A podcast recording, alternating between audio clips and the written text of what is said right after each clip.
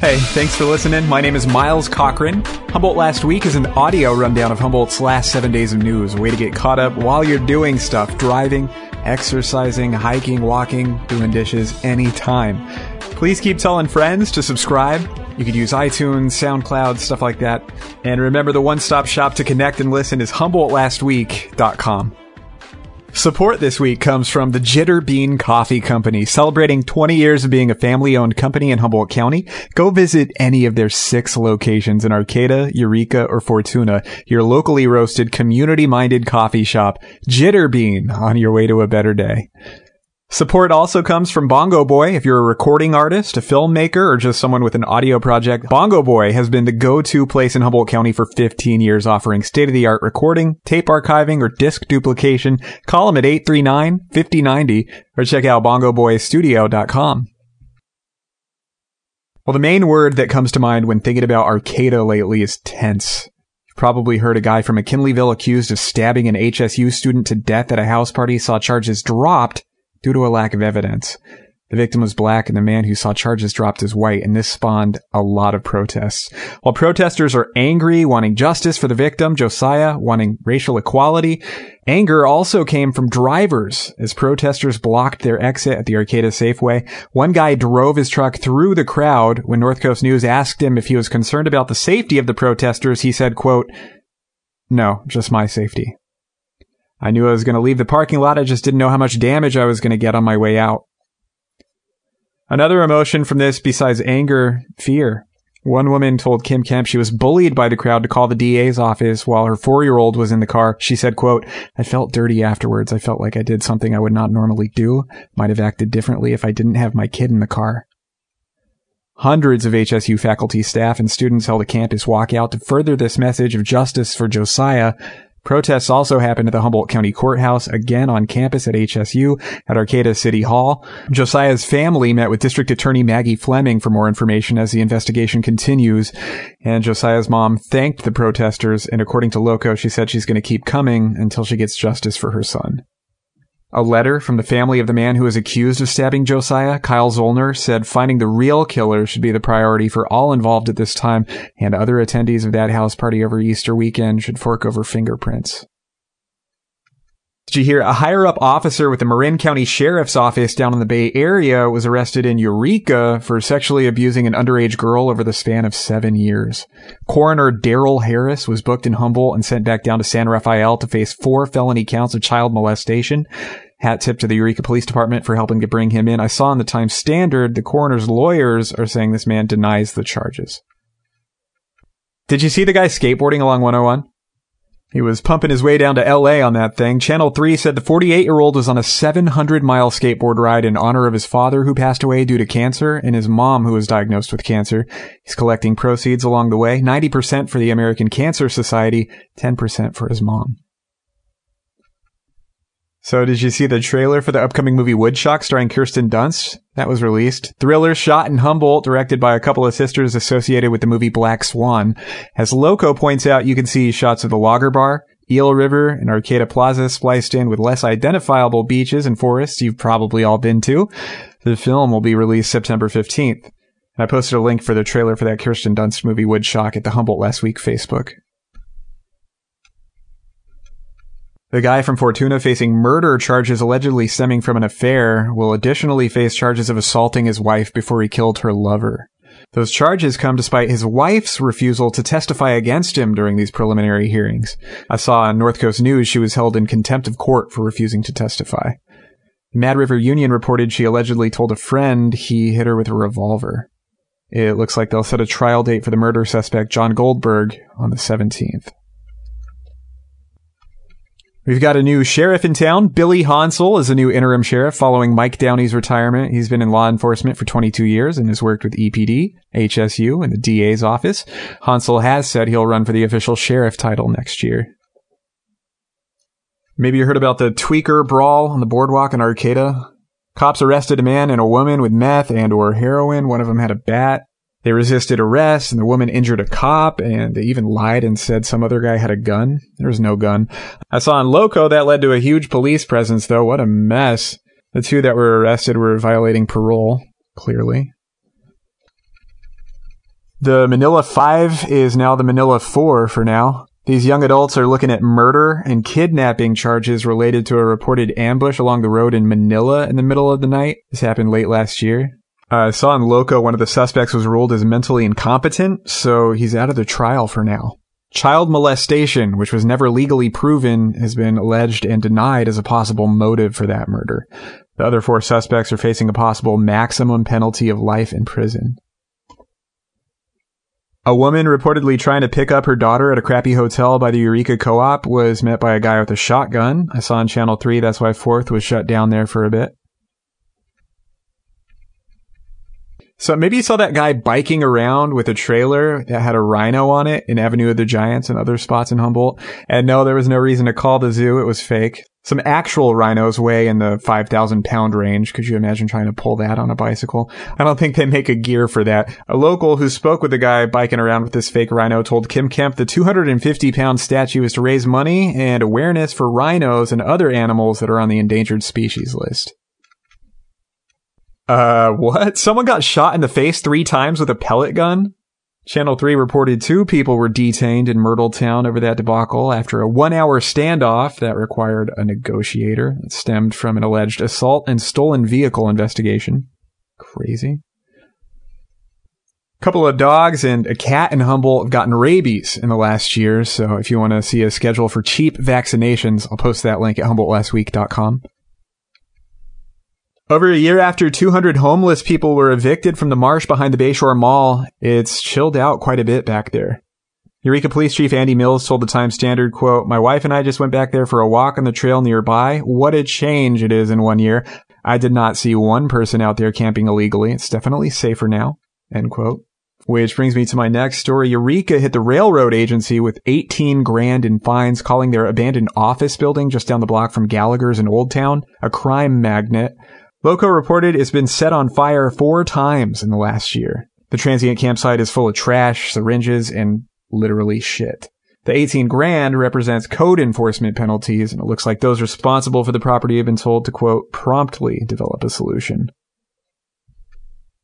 This is rough. 45 year old Eric Lively pled not guilty to using his vehicle to murder a beloved member of the community in Shelter Cove. This same guy was arrested in 2013 after he struck and injured another Shelter Cove resident with his truck. The victim's brother, who said he's been feuding with the suspect for years, told Loco his brother was hit multiple times and he believes this was retaliation. There were no witnesses, though. I saw Kym Kemp reported a memorial for the victim, 42 year old Jesse Earl Simpson, coming up in Shelter Cove on the 21st. On his obituary, it says he lived to work, he was mechanical, loved plants, and did yard maintenance. The circus is in town and some locals are protesting in the name of animal rights, hoping Humboldt won't buy tickets. I saw on KIEM they say the Culpepper and Merriweather Circus doesn't take proper care of their animals and other California cities ban exotic animals for entertainment. One protester named Cheryl basically said these animals have to travel around for 90% of their lives in a 5x8 cage performing tricks, and that's a low quality of life. Uh, some driver, um, allegedly cut off an off-duty cop in Eureka. Oops. Luckily, the officer swerved and got out of the way. I saw on North Coast News the guy admitted to having a couple of drinks, agreed to pull over, and was shortly after arrested for DUI. Now, before we jump into the main story this week, let's check out Humboldt next week. Some events coming up. Tuesday, the 16th, Sugar Candy Mountain at Richard's Goat in Arcata. Chill 60s grooves out of Oakland, doors at 6. Also Tuesday the 16th, comedy at the Jambalaya in Arcata, doors at 8.30. Wednesday the 17th, comedy at the Eureka Inn, doors at 9. Friday the 19th, Gentlemen Amateurs at Six Rivers in McKinleyville. Soul out of Berkeley, doors at 9. Saturday the 20th, Edge of the West at Humbrews in Arcata. Cosmic Honky Tonk, doors at 9. Also, Saturday the 20th, AMAC and the Height at Six Rivers in McKinleyville. Reggae and hip hop out of Denver, doors at 9. Well, now it's time to jump into the main story, and just a quick disclaimer the content you're about to hear is graphic. The mom from Fortuna, who's accused of drunk driving and killing two teenage girls, one of which her own daughter, finally began preliminary hearings last week over at the courthouse in Eureka. This tragic incident happened last summer. 39 year old Marcy Kitchen pled not guilty to vehicular manslaughter and DUI causing injury. She's also denied fleeing the scene after these two girls were struck and killed by a vehicle while skateboarding on a rural local road south of Fortuna. Kaya Kitchen and Faith Sarnas were 14 years old. Hearing about that hurts deep whether you knew these girls and their families or not, it's painful thinking about losing people you love. And these girls were so young with blossoming personalities, so much possibility. Their lives were cut so short during the beginning of those high school years. I spoke with one person close to Faith. She was such a blessing and loved by all, even from birth. She was a very intelligent, thoughtful, caring daughter. She loved sports and she was good at everything she did. She was a wonderful student, never been in any real trouble. She loved to run. She was a little bit mischievous, not in a bad way, in a really good way, a funny way. She was always smiling, happy to be alive.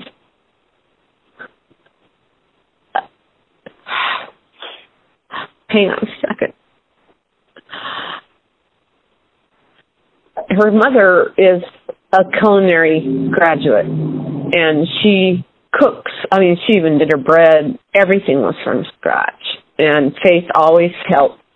Faith would be right there learning with her mom, helping her mom. Of course, she's a kid. There's times she wants to just get out and play. She was very much of an extrovert, very friendly. Anybody that has ever had contact with her falls in love with her immediately. She's still precious. And I'll read from Kaya's obituary. She was a beautiful soul full of life and love that loved the outdoors and everything it had to offer. From riding motorcycles to hunting and fishing and riding longboards with her brother and friends, she especially liked to outshoot her brother.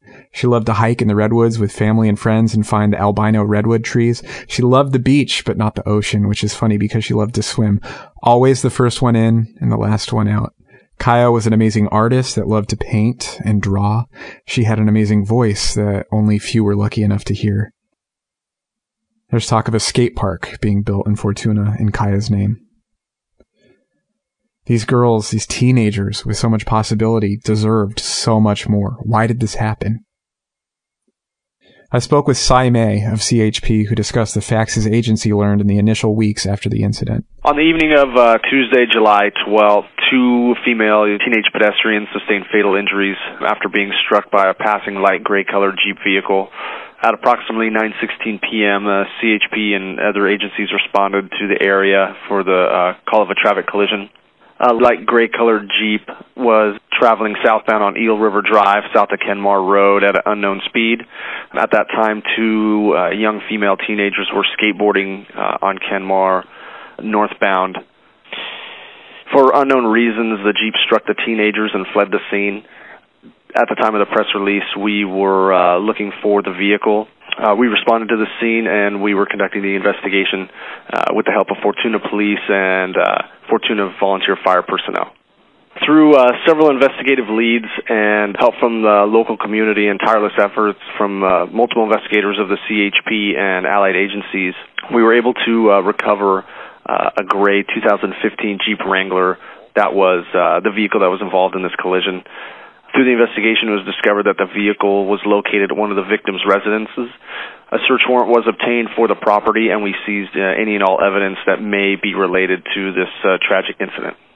Through more uh, investigation and uh, witness statements, a person of interest was uh, Marcy Kitchen. She's the registered owner of the Jeep. This is an unbelievably tragic incident, and uh, it's unfortunate that two young lives were lost in the wake of the aftermath, the community is going to be shaken for a very long time. Nine days after the incident last summer, CHP asked the public for help locating Marcy and her boyfriend, calling them persons of interest. CHP said they made several failed attempts to contact them for questioning. Marcy's lawyers took issue with that, saying Marcy immediately opened lines of communication with law enforcement, that she made her Jeep available, and she was prepared to surrender upon request. Now, I wonder if the distinction here is that Marcy may have been available for arrest, but maybe not so available for questioning? I don't know. Anyway, she did end up surrendering a little over two months later after the investigation was concluded. That was when an arrest warrant for her was issued. A little over one hour after she was booked, she made bail and was released. Marcy's pre-trial hearings were originally scheduled to happen at the end of November. Her lawyers pushed that date back three times. Like I said, the hearings finally happened last week. Rhonda Parker of the Lost Coast Outpost covered all three days of the preliminary hearings last week. Let's talk about some of her coverage. The Fortuna Police Department said they found Faith with no pulse, lying face down, and her legs were deformed and twisted. They found Kaya in the bushes, gasping for breath, and apparently unconscious. Fortuna Police also said they noticed a moderate odor of alcohol coming from Marcy that night. CHP testified that the evening last summer when the collisions happened, it was still light out, dry and no headlights were required. They said when the girls were hit south of Fortuna on Eel River Drive that they were dragged for 350 feet from the initial point of impact. Dragged that far because the driver was going fast enough to do so, they said.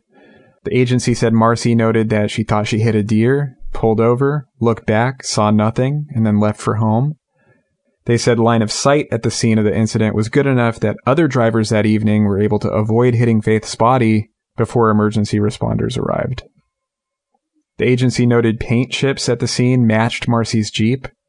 Imprints from Marcy's license plate were on one of the girl's legs, and imprints of the girl's backsides were found on the Jeep's bumper. The officers noted Marcy admitted to having a couple of drinks that night and that she appeared very drunk with alcohol in her breath, slurring, unsteady that later at the hospital, she still appeared drunk and she said crews would not let her fly with her daughter to the hospital in Oakland because they thought she was drunk as well. CHP said they learned from Marcy's friend that Marcy said she had been drinking that night, that she hit her daughter and another girl with their vehicle, that she requested that the same friend remove weed and some alcohol from her Jeep. This friend said he found the Jeep parked in a side yard instead of where it was usually parked out front. Finally, CHP said if Marcy was not drunk and speeding, she could have avoided hitting Kaya and Faith. Marcy's 18 year old son Jevin testified. He told the court he heard his mom's friends say that they had hit two, quote, hoochies and bikinis while they were driving. Jevin said he refused when his mom asked him to drive her Jeep into a basketball hoop to make it look like that was the cause of front end damage. I'll read from Loco's coverage. While cross-examining Jevin this morning, defense attorney Ben Oken took issue with some of the teen's testimony. Oken showed Jevin a photo of the basketball hoop, pointed out that it was right next to the marijuana grow room, and if you rammed into it, you would hit the house. He said that would make no sense. Yes, Jevin said. That's why I said it was a stupid idea. Jevin said Marcy was drunk, that the passenger in the Jeep said they had hit two girls, and she asked him not to tell anybody what happened that night. Marcy's friend took the stand, a man who was apparently a passenger when the collision happened. He denied saying anything about hitting two girls with a vehicle, and he said Marcy had nothing to drink that day, but also admitted to being drunk enough to lose his memory. Marcy's lawyers reiterated that Marcy has always communicated to everybody involved that she thought she hit a deer. They said everybody in the vehicle believed Marcy had hit a deer until later that night at their house when Marcy's boyfriend noticed the girls were missing. Marcy's lawyers questioned if these girls had enough room to skateboard on the side of Eel River Drive. They said the girls were partially at fault because they were in the middle of the road and had THC in their system. Finally, they said there was simply not enough evidence to hold Marcy liable and not enough evidence to go to trial. After the third day of hearings, the judge did decide that there was enough evidence to send this to trial, and he decided to let a jury decide if Marcy is innocent or not. Looking into this a little bit, it's important to remember the evidence required for a trial is typically way less than the evidence required for a conviction. If anyone's convicted, it has to be proven beyond a reasonable doubt. Again, Kitchen has pled not guilty to vehicular manslaughter and driving under the influence causing death. She's denied fleeing the scene causing harm to multiple victims. And she has reportedly maintained that she thought she hit a deer. Her next court date is May 25th. As this has been covered, a lot of people in the community have had a hard time understanding why Marcy's preliminary hearings were pushed back so many times. People have criticized her for using free plane tickets to travel to Mexico and Colombia before her preliminary hearings. She eventually had to surrender her passport to the court. She also had to get special permission to attend a birthday celebration up in Oregon. Dr. Judy Ho is a psychiatrist based out of Los Angeles who's appeared regularly on Dr. Drew and Crime Watch Daily. She's also been featured as a psychology expert on a wide variety of television networks, CNN, HLN, NBC, ABC, list goes on. I spoke with the PhD after she looked into Marcy's case a little bit. You know, people grieve in very different ways, and so there's really not one way of grief. You know, some people do show their emotions right away, they cry right away, and other people look like they're almost kind of numb and stunned as a public, when we look at somebody grieving in the public eye, I think we have expectations that there should be more emotionality and, and clearly sometimes we don't have that and that in itself doesn't make it not a valid way of grieving, but it makes us as the public uncomfortable. Like I think we, we have judgments about what grieving should look like. And obviously I haven't treated this woman or seen this woman, but we do have the type of people who have traits associated with what we call antisocial personality. Their idea of morality is really misshapen and sometimes it's just not there. Like they just don't have the same kind of ideas about empathy and thinking about other people's suffering and putting themselves in other people's shoes. They just don't really have the ability. And there's different reasons for that. You know, um, obviously I don't know her back history, but sometimes people can develop those traits because they've had a very traumatic childhood themselves and that can disrupt their ability to attach to other people and to feel empathy and to not basically see other human beings as just pawns for their own goals. You know, she was trying to get somebody to damage the car to make it look like it was damaged through that and, and not, you know, because she struck somebody. She clearly doesn't even care what happens to that person, right? She just cares about self-preservation. I just wonder if she might fit that type of profile, like somebody who just doesn't really have a ton of remorse, isn't all that connected to human emotionality. And that's the kind of person who would be okay with taking trips right afterwards and acting like it's not even happened. My main concern is about her other surviving family members, particularly her son, um, or anybody who's like of a younger age and vulnerable and trying to make sense of this. I really do think that, you know, it's really it would be imperative for them to get some kind of support, you know, perhaps even professional support because, you know, you have to basically live with the fact of, okay, my mother killed my sister, but she's still my mom. Like, how do I make sense of that? And she wanted me to be involved in covering this up. Like, what do I do about that information? And like, it's really hard for the surviving family members to process what she did, you know? So I think at this time, anybody who is close to her and needs that extra support, they really need to reach out and get it, whether it's from family members or going to a professional, because it's very crucial, you know, this particular point of time. And if they don't spend the time to deal with it and process it now, it could turn into like a post-traumatic stress type of syndrome that later on could, you know, come back to haunt them and affect them in various ways. And so I do think that it would be helpful. And I think the last thing I would say about her is, you know, in this case, I do think that she needs to get if it's even possible in the impending court case, some kind of like psychological evaluation about the propensity of which type was she. You know, is she the type that kind of has a psychopathic, deviant sort of personality trait and doesn't actually really care that much about human beings and attachment and morality and, and therefore something like interventions might be somewhat wasted on her and really what people need to do is think about applying consequences and the pressure of law and regulation and like probation so she doesn't offend again and do something to hurt somebody else again in a drunken rage or whatever happens. Or is she that second kind of person who actually is quite normal overall and had a extreme break from reality because she can't live with the fact that she has done this to her own daughter? And that kind of person would have more benefit going to therapy and coming to terms with that and becoming a good citizen after.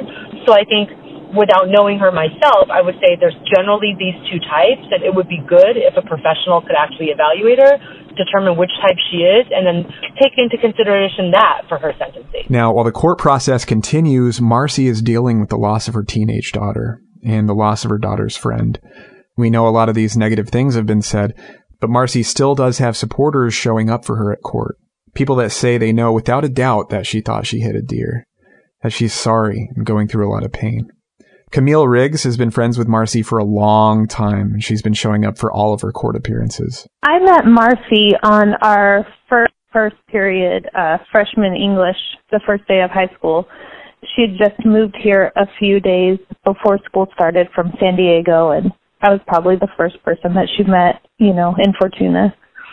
We quickly became good friends. When she was 16, her sister was killed in a car accident, and um, it was a really tough time for her.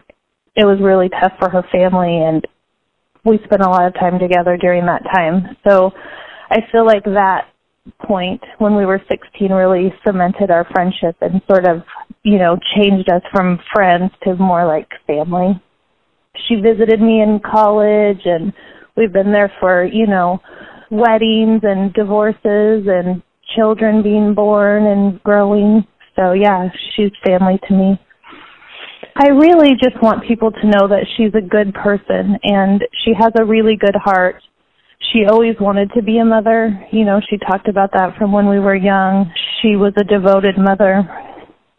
She's a very nurturing person and she remembers things that are going on with you and she checks in about those things. I mean, when you would sit down with her, she would ask you about important things that were going on with you because she, she cared and she thought about them, you know you know, she's somebody that I would look to for advice, particularly about my kids. Her children are older than mine, so she kind of had already navigated those waters. She's extraordinarily thoughtful. She just did nice things for people. She took care of people. She's always helping people out. Um, she's also very sort of natural, kind of hippie girl. She was often looking up, you know, if somebody had a medical ailment, she would always kind of find a natural remedy for them to try. And she grew her a lot of food and even raised chickens for food.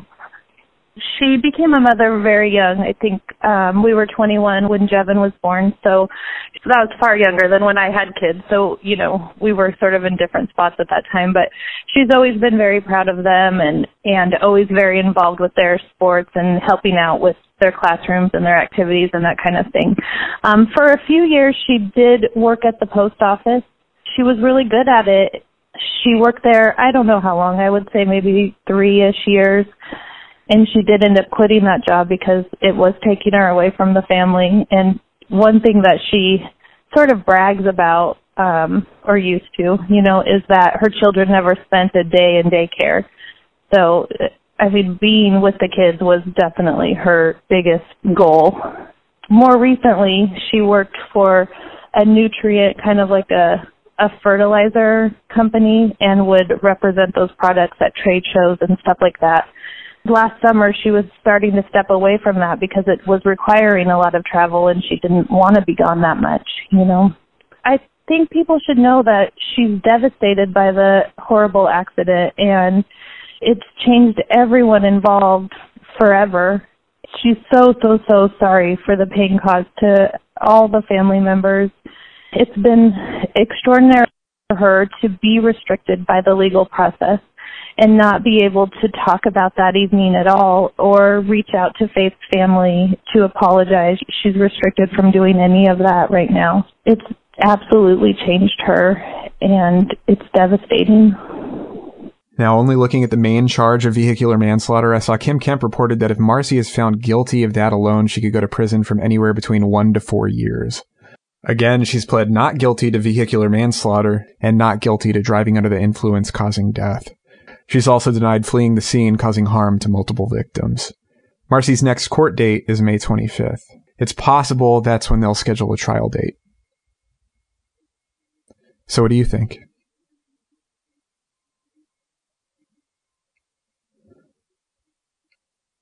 It's a lot of information to take in. Don't hesitate to reach out and connect in the method of your choosing at HumboldtLastWeek.com.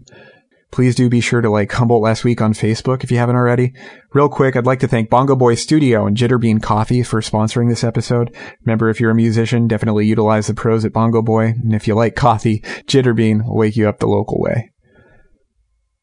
Um, congratulations to all the graduates out there. And I'll talk to you again next week.